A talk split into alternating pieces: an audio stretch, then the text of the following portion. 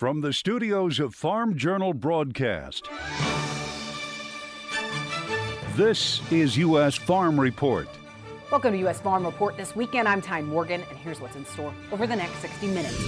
An acreage battle for the books as USDA gives us the first official taste of farmers' plans. I think it's locked in. I think the acreage number on corn is probably closer than we, we really want it to be. We have three veteran marketing analysts to break down the numbers and talk about where we go from here. Too dry to even plant as the drought tightens its grip. Farmers in southeast Colorado are forced to make tough decisions. Yeah, you can just tell how abusive this uh, winter's been, you know. The conservation buzzwords, but what do they really mean? Because of the cost, we need to use less, but we need to get the same or more out of it. And in John's world, got any glyphosate for sale?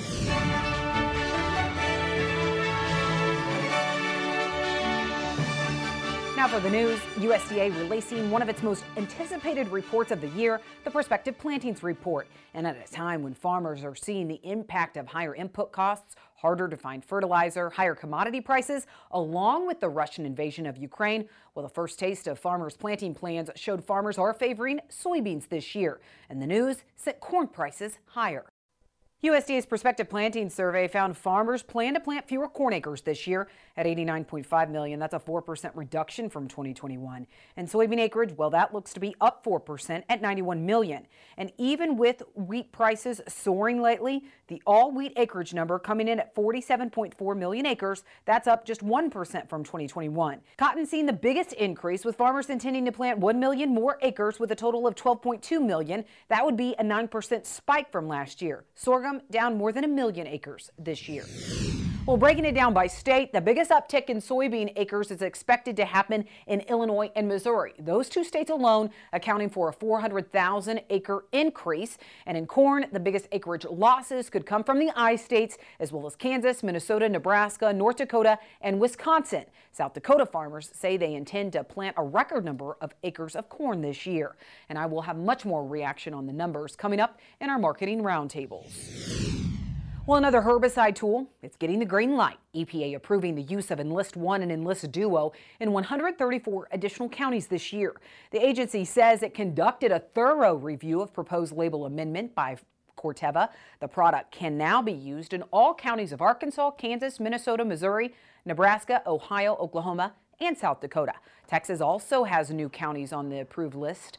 Just two months ago, EPA issued a seven year registration for the products with a provision restricting use where counties have federally threatened or endangered species. Well, the U.S. Trade Representative says discussions with China have been extremely difficult and that it's time to turn the page on the old playbook. Katherine Tai testifying before Congress this week, telling lawmakers that talks last year with Beijing failed to produce results. We can't just wait for China to change.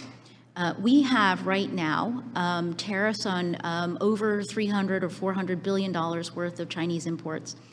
That has not incentivized China to change. And so, what we need to do is continuing our efforts to um, uh, create pressure for China to change. Uh, we need to start doing things on our side, and that's the development of tools, that is the investments, that's the reshoring and the uh, rebuilding of our manufacturing base. Um, that is the plan that we need to pursue going forward. Well, there's concern what this will mean for the supply chain crunch around the world as officials in Shanghai, China, announcing rolling lockdowns in order to conduct coronavirus testing. In the city of 26 million people, residents are barred from leaving their homes. Shanghai has been the world's busiest port when it comes to container volumes since 2010. But Chinese state media says the port continues to operate. Other reports say trucking services in and out of the city are severely impacted and several warehouses are closed. All this coming as officials work to contain an outbreak of a highly transmissible Omicron variant. The restrictions are in place until Tuesday, April 5th. Well, here at home, many poultry producers are focused on keeping a deadly avian influenza out of their barns. Iowa ag officials are reporting two more outbreaks in commercial flocks. It will require the killing of more than 1.5 million hens and turkeys. The chickens are at an egg laying farm in Guthrie County, about 60 miles west of Des Moines. The other, a turkey farm in Hamilton County, about 65 miles north of Des Moines. USDA reports 17 states have had outbreaks in commercial or private outdoor flocks so far this year. Well, the nation's highest court says it will take up the legal challenges to California's Proposition 12. Prop 12 was approved by California voters in 2018. It took effect this past January, and now it set new housing requirements for pork sold in the state. A state superior court recently delaying the effective date for 180 days after final regulations are issued. The National Pork Producers Council and American Farm Bureau petitioned the Supreme Court to look into it. The case is expected to be argued after the court begins its new term in October. That's it for the news. Well, a late season blizzard hit parts of the country this week, and moisture is still missing from the west. We'll have a check of weather next. Closed captioning on U.S. Farm Report is brought to you by BASF, helping you do the biggest job on earth.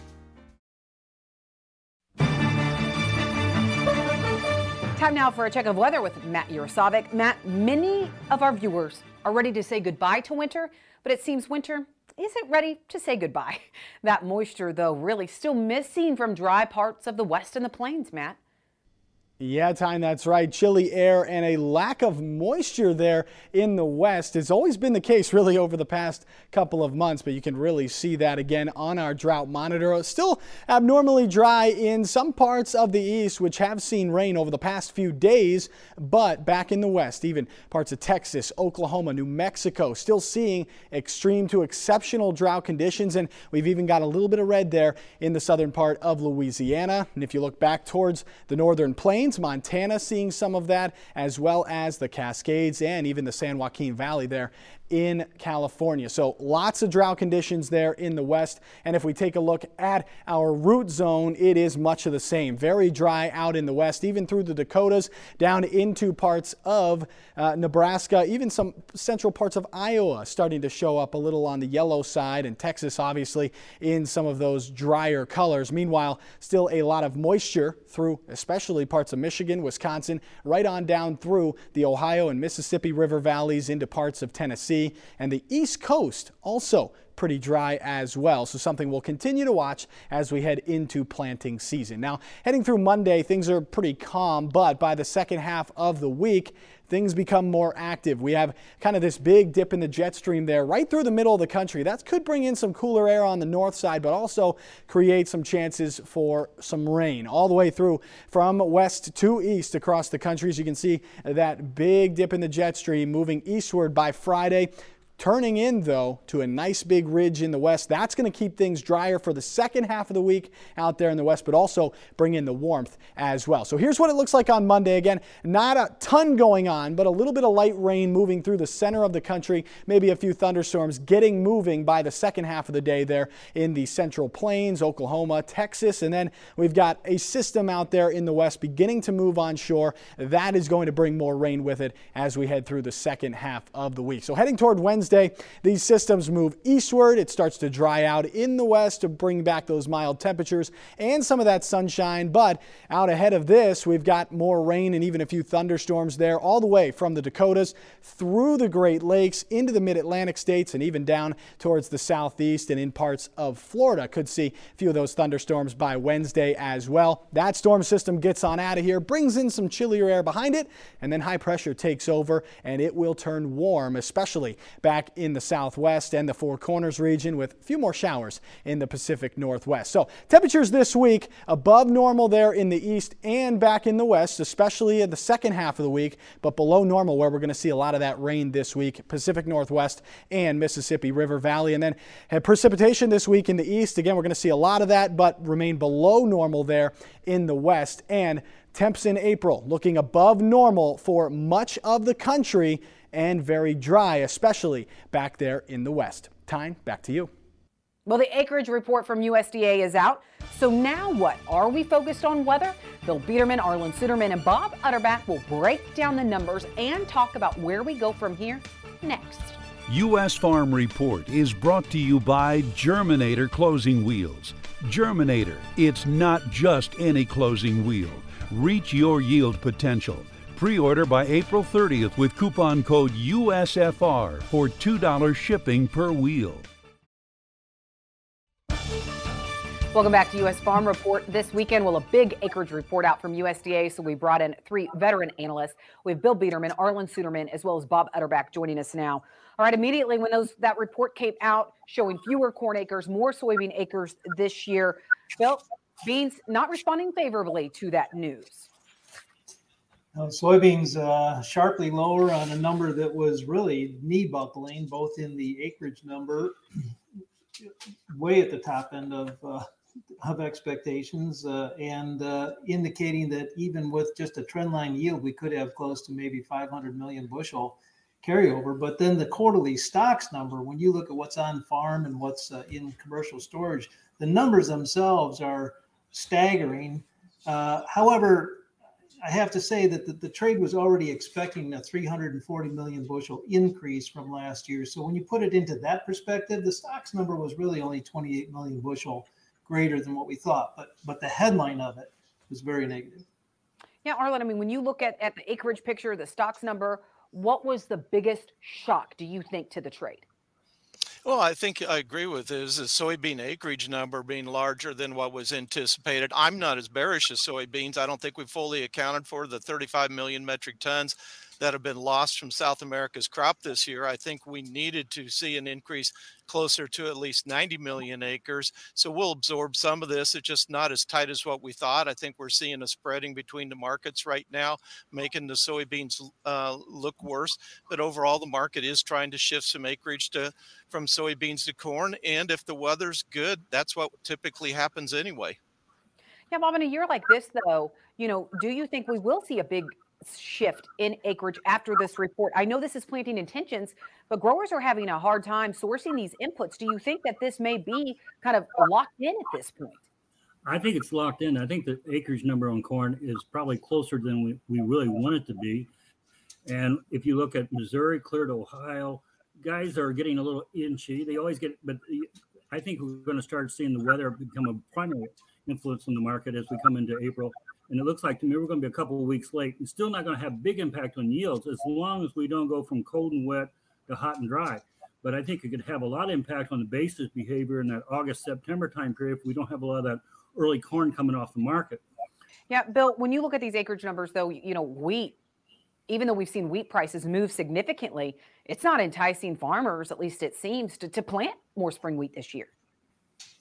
Well, and that could be, uh, but up in the North Dakota area where you know we have a lot of clientele, there's a lot of lot of different crops. There's barley, there's canola, well, not the canola, but the uh, the spring wheat. There's a, multiple of other types of uh, sunflowers that are going to go into the ground, and we're not going to see uh, a shift over to beans. And I don't think you're going to see as big a shift to the spring wheat is what uh, could make up for today's number. Today's number does indicate, though, that if we have a really good yield of 49.7, uh, which is about what we had uh, back in um, 2020, we could have a carryover that's about unchanged from where we're at right now 650 to 680 million bushel. I don't think it's going to change things. It's not going to restore the stocks levels to what we had before when we were carrying a billion bushels a year.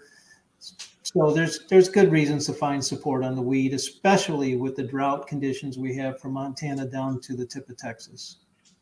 Well, Arlan, what do the markets now watch from here on out, you know, as we get into these prime spring planting months? Well, I think very soon we're going to shift back to focusing on Ukraine and the impact that, that, that we're seeing there, the geopolitical risk. Uh, we're also going to be watching how the weather forecast sh- shifts, uh, shapes up for spring planting. We're pretty wet and cool in the eastern Midwest. Uh, will we warm up and dry out there and shift the rains to the west where they need it, like some forecasters say? Or will we continue to perpetuate this uh, current cycle that we're in, like other forecasters say? The next month should tell us a lot about that. Yeah, uh, Bill, do you think it's possibly we see planting delayed a little bit? I mean, in order to uh, keep carryover above pipeline levels in corn, we're going to need 180 bushel yield, and that just gets us to the pipeline the way uh, we've established the numbers the last couple of years. You know, if we have a yield of 177, which is a record yield that we established last year, I'm showing carryover will be b- below a billion bushel. This is a problem, especially if we have a weather issue. All right, we need to take a quick break and then we'll have much more to talk about in our roundtables coming up this weekend on U.S. Farm Report.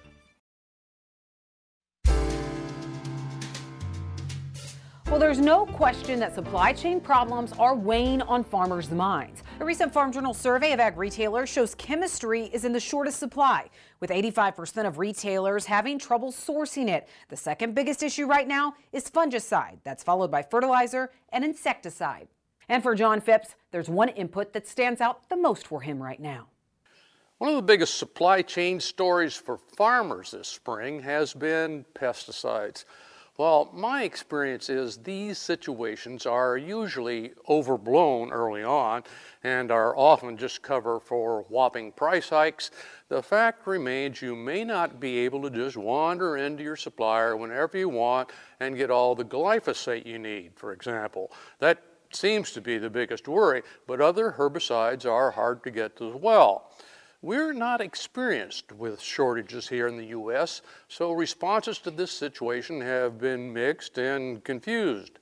Regardless of how this plays out in the next few months, there are some likely consequences. Weed control could be uneven this season, and for the most dependent pesticide users, possibly ugly.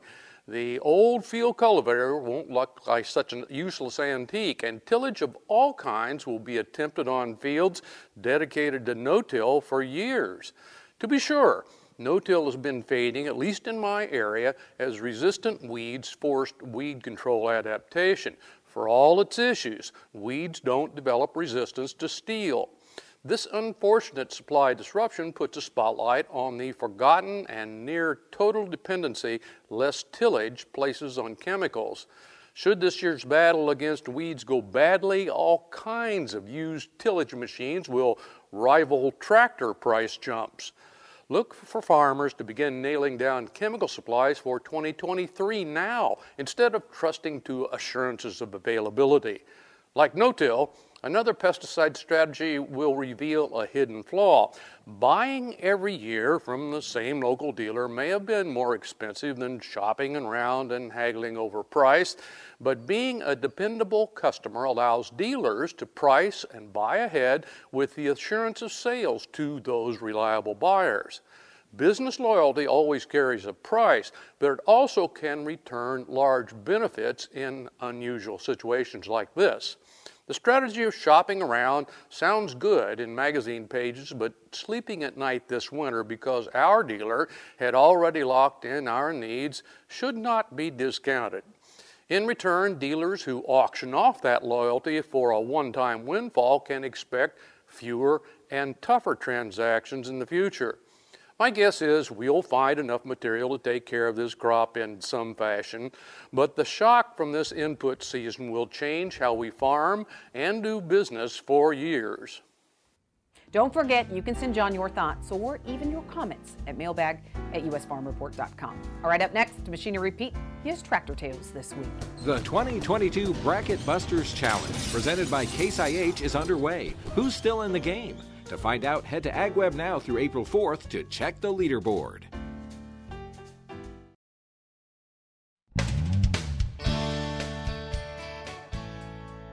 Hey folks, welcome back to Tractor Tales. This week we're going to hop over to north central Illinois to check out a line of restored Olivers. Well, most of them take about a month, except the last two big tractors there. Uh, Super 99, it was all heavy stuff, and that probably took a month and a half. 1855 with a cab and was painted with a brush and all. I worked on that from January through May, and it just about wore me out because it had all be done by hand. Which one is your absolute favorite tractor? Basically, it's still the first one, the Super 88. It's been the most trouble-free and it's just been the handiest tractor, uh, easy on and off and everything. The 1855 is awful nice and really like it, but to climb up on it all the time now, I'm getting a little too old to do climbing. So, yeah, it's second best, we'll put it that way. Least favorite, probably that 77. It, it is I worked on it a solid week trying to find the bugs. Electri electrical problems, that one has caused me A lot of nightmares, basically. well, this here is the complete super series, and that was the main goal uh, that we had with my neighbor before he died was to get the super series, and that's what basically I worked on the hardest. Well, it's been a couple years since Prevent Plant was part of the big acreage debate, but Prevent Plant is looking to be reality for some farmers in the plains and west, as it may be too dry to even plant. We'll take you to ground zero next. U.S. Farm Report is produced and distributed by Farm Journal Broadcast.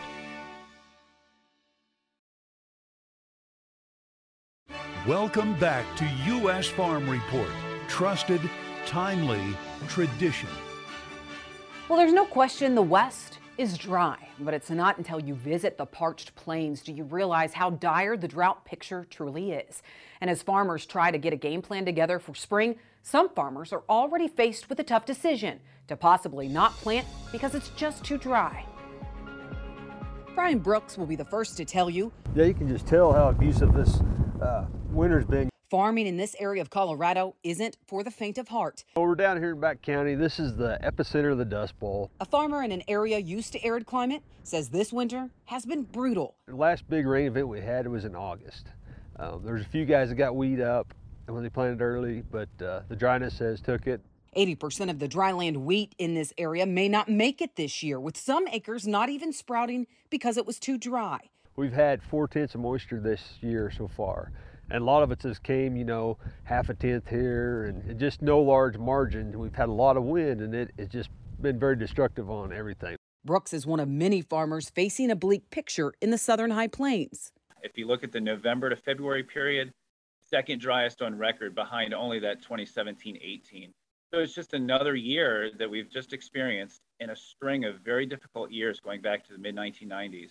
This map shows the ranking of moisture with areas of the Texas High Plains and southeast Colorado seeing the driest November through February on record. There's a five state area, portions of five states, centered on the Oklahoma panhandle, and obviously extending into New Mexico, Texas, southwestern Kansas, and southeastern Colorado, that some people are terming the new Dust Bowl location. And that is because of the preponderance of the drought the wind and the temperature swings, blowing dust, wildfires that we've seen. Wheat fields bear the scars of just how brutal Mother Nature can be. If you look at Texas, currently more than 80% of the winter wheat, winter wheat crop is rated in very poor to poor condition. Conditions are only marginally better as you head northward through Oklahoma into Kansas and Colorado. Brooks seems to be in ground zero of the drought this year. We even even had events, you know, after 50, 60 mile an hour winds, the road graders have to come out and push the sand off. It's drifting up kind of like what snow does. And uh, I mean, it's a challenge this year. I mean, this is one of the driest years we've had since 11. And with only a trace of moisture since last fall, plans to plant this spring are growing dimmer by the day. Praying for rain and hopefully things turn around here and we can get our corn in, our milo in. It's going to take quite a bit of moisture to get that done. Um, if not, we're going to be looking at uh, follow prevent plant. Irrigated acres could still see a crop in this area, but high input costs are just adding to the pain. This input prices, this is crazy. You know, last year we were buying anhydrous for, you know, $420 a ton. I got a bid yesterday, it was $13.50 a ton for anhydrous. I mean, that's pushed our corn up another 24 bushel to a break-even price. I mean, that's, that's huge. Brooks says 70% of this part of southeast Colorado probably won't get planted this year. It's just too dry and the outlook for moisture isn't promising at this point. And the outlooks do not look good because we are facing the La Nina driven storm track that takes the storms to the north of this region that leaves the area with just a lot of wind and only scattered rain showers or snow showers, not much in the way of precipitation. Brooks tries to spread out his risk and raises cattle as well. So right now there's a shortage of feed in our area. But the drought is hitting from all sides this year. It's costing a lot of money just to keep these cows going. You know, we don't have any winter wheat for graze for our yearlings, so almost all our yearlings are in the feedlot right now. And with the price of corn elevated, the cattle side isn't penciling either. There's a large amount of cattle in this area that's already had to be liquidated just due to the drought. You know, we don't have a lot of winter grazing. You know, coming in the spring, we've grown no grass. And right now, the outlook points to more liquidation in the months ahead. A lot of these producers are looking to liquidate Uh, we do have the CRP program. We can come in and graze, but it's after the nesting period of July 15th. So uh, people are trying to survive to that point. While feed prices are sticker shock on the cattle side, on the grain side, his local elevator is offering historic prices to grain farmers just to get any grain they can. Right now we have $10 wheat and we're all pumped, but we have no wheat. We've we sold it out. You know, on my farm I averaged 8.50 a bushel, which I that's a good price. You know, I made money at 8.50. Um, but this $10 wheat, not being able to grow it, it's uh, it's disappointing. Disappointing as Brooks comes to grips with the reality of historic input and grain prices with a drought that seems to be doing everything it can to ensure this area doesn't see a crop at all this year. You know, right now they're forecasting record profits for farmers. It's not going to happen at all. You know, if we need to raise two or three times the yields of normal, um, it's not going to happen with this drought. Now, Brad Rippey says much of the western U.S. is wrapping up the eighth year of drought in the last 11. So, from the fight over water rights to just the fact that Mother Nature isn't lending farmers any favors, some producers in California are also weighing what crops they'll actually give their allocated water to and what crops will stay fallow this year. Well, when we come back, drought in South America is also adding to the soybean situation. For supplies, our marketing roundtables will break all of that down next. The 2022 Bracket Busters Challenge, presented by Case IH, is underway. Who's still in the game? To find out, head to AgWeb now through April 4th to check the leaderboard. Joining us again, Bob Utterback, Arlan Suderman, Bill Biedermann to talk markets. All right, we just heard from a southeastern Colorado producer, Bob, faced with very dry conditions in the eastern Corn Belt. However, Seems like moisture is, is more than plentiful at this point. Do you think weather impedes spring planting this year? I think it's going to have impact in the central and eastern corn belt because we're already behind because of early spring field work. But you know, everybody can get crop out pretty fast. So I don't think the trade should get too far ahead of itself until we're probably about the second, third week of April. But one farmer told me, you know, if he can still plant corn the 10th of May and still have the same yield. But the big impact on him is is if the drying cost goes up if we stay with these high fuel prices and he might switch some corn acres to beans just because he doesn't want to incur that high drying cost. So i think the corn acres i don't think you can grow the corn acres from here with the weather forecast i see but i don't think you can drop them a little but there is a risk that corn acres will go down a little and bean acres go up. And so that means guys that are hedged in the 22 i think you have tremendous risk exposure I don't think you need to be short futures. You got to be short the cash, long a call, or long a put. But you don't want to have a short futures unless you have an exit plan for margin call. And your focus should be on the 23 and 24 marketing season, which now are above six dollars. And those are some long term, I think, some areas that you got to start focusing. How would you sell it if you get a summer weather scare event?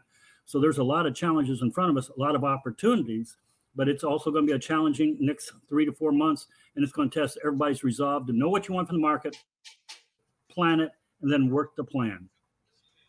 Arlan, you mentioned the South American drought earlier. When do you think the market fully comes to term with just how widespread that drought was and the, the impact that it has on overall production, and then the impact it has on the supply and, and demand balance sheet? Yeah, we're already looking at very strong bids for this summer coming out of Brazil's uh, FOB ports. Uh, and uh, so we're anticipating that we're going to see strong export shipments out of the United States this summer, much stronger than normal, that are going to tighten up our old crop supplies. And I think that's when the market will start to deal with it. USDA simply cut Chinese demand. Um, and China certainly does have some negative hog margins right now that's discouraging consumption, but yet they're worried about getting enough supplies. They've been buying supplies. New crop sales are at record high levels. And uh, also, if you look at the premium and the deferred hog contracts on the Chinese market, they can lock in some profits right now. They can lock in some opportunities. So we're anticipating stronger demand as we get into the last half of this year, which should support that uh, those soybean imports and even maybe some corn imports as well as they're worried about a tight corn supply globally and Ukraine is basically off the market that leaves them coming to us. Bill, are, are the soybean prices reflective of that right now though? Well, you know, we're we're the, the production cycle in South America is kind of wrapping up. So I think that that's becoming more of a known. But like what Arlan was saying, the our production cycle coming up here is going to be a super unknown, especially with the weather risks. as far as the demand goes, you know, we started out the year with a very soft demand uh, curve, and now in the last oh, month or so, we two couple months, we've really picked up the pace. Like this last week, we had you know 48 million bushels in sales. We only need about two and a half a week to meet the USDA projections. So. Uh, I agree with what Arlan is saying, and that is we could see uh, export numbers from the USDA WASDE report increase over the next as long as we can keep these exports strong over the next few weeks, that's a real likelihood, which could could reduce our carryover a. Well, risk maybe on the feed user side. I mean, Bob, when you look at the hogs and pigs report this week, it shows that that hog herd continues to decline. And I think that's everything I'm giving to the country. Uh, the feed prices are high. High prices is not going to motivate people to expand. Well, a few guys are, but overall, it's going to be hard pressed to. In the inventory and the market numbers, uh, second year in a row we're down, and I think the demand there's demand rationing coming in. And as one hog producer told me, he says, I think the American consumer better get ready because we're going to be paying for, for pork what you've been paying for beef, and that's all going to lead to some demand resistance. But at this time, if you're a hog producer and you're hedged, I don't think you want to be short the board. You want to have a limited risk exposure because this is a time over the next, I think, for the foreseeable future, where your upside potential could be uh, pretty strong. You want to keep a floor for in the market in case something happens on the downside, a surprise.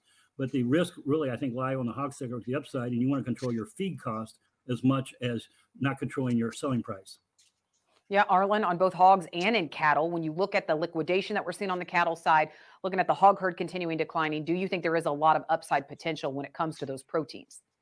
Yeah, on the positive side, I think we probably hit the peak on placements and we're going to start working lower as we go forward, particularly once we get past Labor Day because of the shrinking cow herd.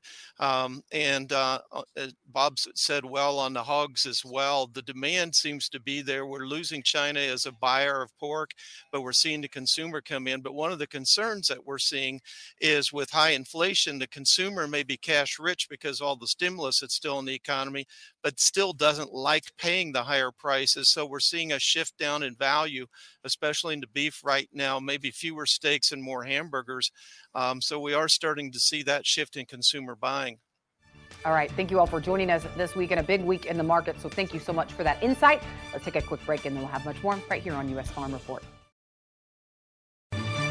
U.S. Farm Report is brought to you by Firestone Ag Harvey Firestone invented the first pneumatic farm tire, forever changing what it means to farm hard. Visit FirestoneAg.com to learn more about this history and tire solutions for today. Well, the buzzwords are everywhere sustainability, conservation, carbon footprint, and climate smart agriculture. But what does it mean in reality? Clinton Griffiths recently spoke with Farm Journal field agronomist Ken Ferrie about what he calls the sustainability triangle. Farming looks different in every corner of the country, but being a good land steward comes with some consistency. What we call the sustainable triangle is kind of an overlapping of different environments. And of course, every farm has a natural environment, and that's going to be the climate, the weather, um, where of course, you live is going to be a big part of that. But the amount of rainfall you get, the snow, the frost, all that comes into the natural environment. The natural environment is one corner of the triangle. The physical environment is another. And the physical environment is where you're farming in each field, each zone within the field. Is it sand? Is it clay? Is it well drained? Is it irrigated? Is it tiled? And then there's the human environment. Of course, that involves finance as far as how much uh, revenue we need to generate from the farm. It talks about thinking about the equipment, the manpower uh, that you have, the ability, the skills. It also includes things like government regulations and incentives to perform certain practices. Ultimately, all three areas work together, and where they overlap is a farm's sustainable return on investment. So you may have a plan made out on how you're going to put the year together, and then we have a drought or we have a monsoon. You're going to have to make changes in your human portion of that to make sure that you can mitigate risks that are going to come with the weather in your particular um, field environments that are out there. This year, for instance, challenges are coming from input costs as farmers seek to balance expenses with managing the physical environment. Because of the cost, we need to use less but we need to get the same or more out of it. Those same efficiencies, though, play well into nutrient reduction, as, as most of the nations being called on trying to look at our nutrient reduction loss strategies. How do we reduce the amount of nutrients that get into our environment? Uh, and one of the ways is be as efficient as you can with the nutrients that you're working with out there. Utilizing things like the four R's, the right rate, right product, right time, and right placement, can benefit the environment and the bottom line. We can reduce some of our inputs, which will help us out financially by being more efficient with our timing and placement, but it's going to add labor to the picture and it's going to add machinery to the picture. Things to consider when moving fall nitrogen applications to spring or even splitting up applications to improve efficiency and reduce the opportunity of nutrient loss. Every time we break a nitrogen application, we pick up somewhere around 10% efficiency. So if we break it up a series of times, we can reduce the amount of actual product that we put on out there to reduce our cost as far as the product goes and reduce our potential for pollution. But if a farm hasn't implemented things like no-till, strip-till, or cover crops before, it's important to get experience first. My recommendation is you look at the nutrient reduction loss strategy. I do believe, for instance, no-till, strip-till, and cover crops are going to be part of it, meaning that uh, they're going to be a big part of it probably. Whether you agree with it or not, you need to figure out what the ROI of those practices are on your operations.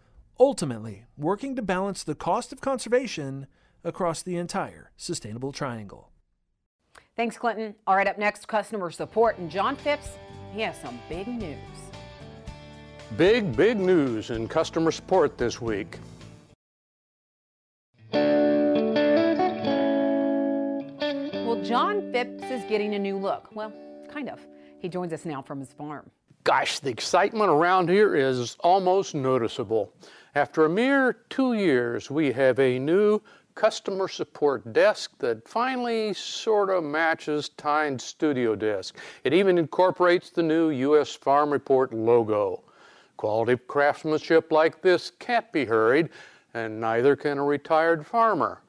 But what may be of slightly more interest to you is the introduction of the 2022 USFR mug. It too has the new logo, and its two color compositions means you don't have to decide between red and white. You get them both. As thrilling as this is, I have one small problem. There are about 40 leftover red, red mugs to be handed out, and there are no more all white mugs. So for a limited time, here's the deal. First, send in a usable original question or comment or criticism on virtually any topic. It need not be used on the air, at least immediately, for you to get the free mug. But wait, there's more. Not only will you get one of the crummy old red ones, you will receive one of the new models as well. Two mugs for the price of none. There's even more good news. I want to get this old mug inventory cleaned out so your mugs will be sent immediately, not when your question is possibly used on the air, or at least as immediately as I can package and ship during the planting season. This deal is only good while supplies the old mugs last. One final bit of good news. Since I'm sure every viewer will want one of the new mugs, even those who have already received one are eligible. But let me stress, you must send a question for the show that is slightly reasonable and original. Now, name callers might accidentally slip to the bottom of the list, by the way, but otherwise, any communication vaguely related to agriculture qualifies. You can even send several questions at once. Mugs will continue to be given to questioners only, and they are not for sale. I'm not kidding. Save your flattery and heart wrenching pleading. Thank you for watching. Send those questions in to mailbag at usfarmreport.com and I'll announce when we finally run out of the old red ones. Those mugs, highly coveted. Now remember, just email your question or thoughts to John, and if he uses that, you can get one of those mugs. Just email those to mailbag at usfarmreport.com. All right, when we come back, a shortage of eggs for Easter from the farm is next.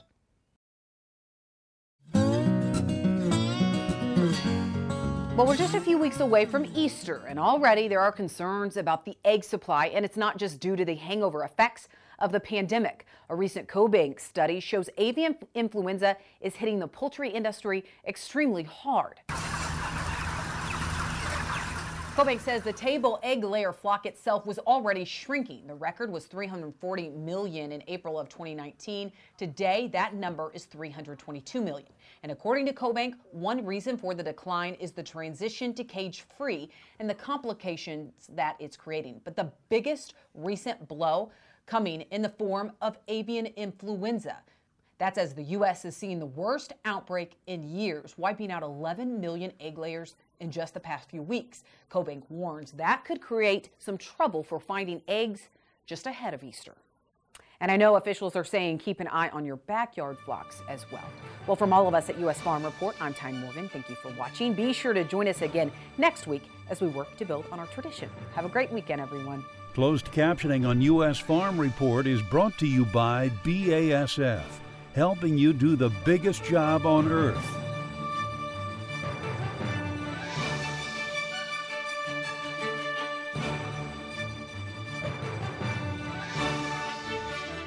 U.S. Farm Report is produced and distributed by Farm Journal Broadcast.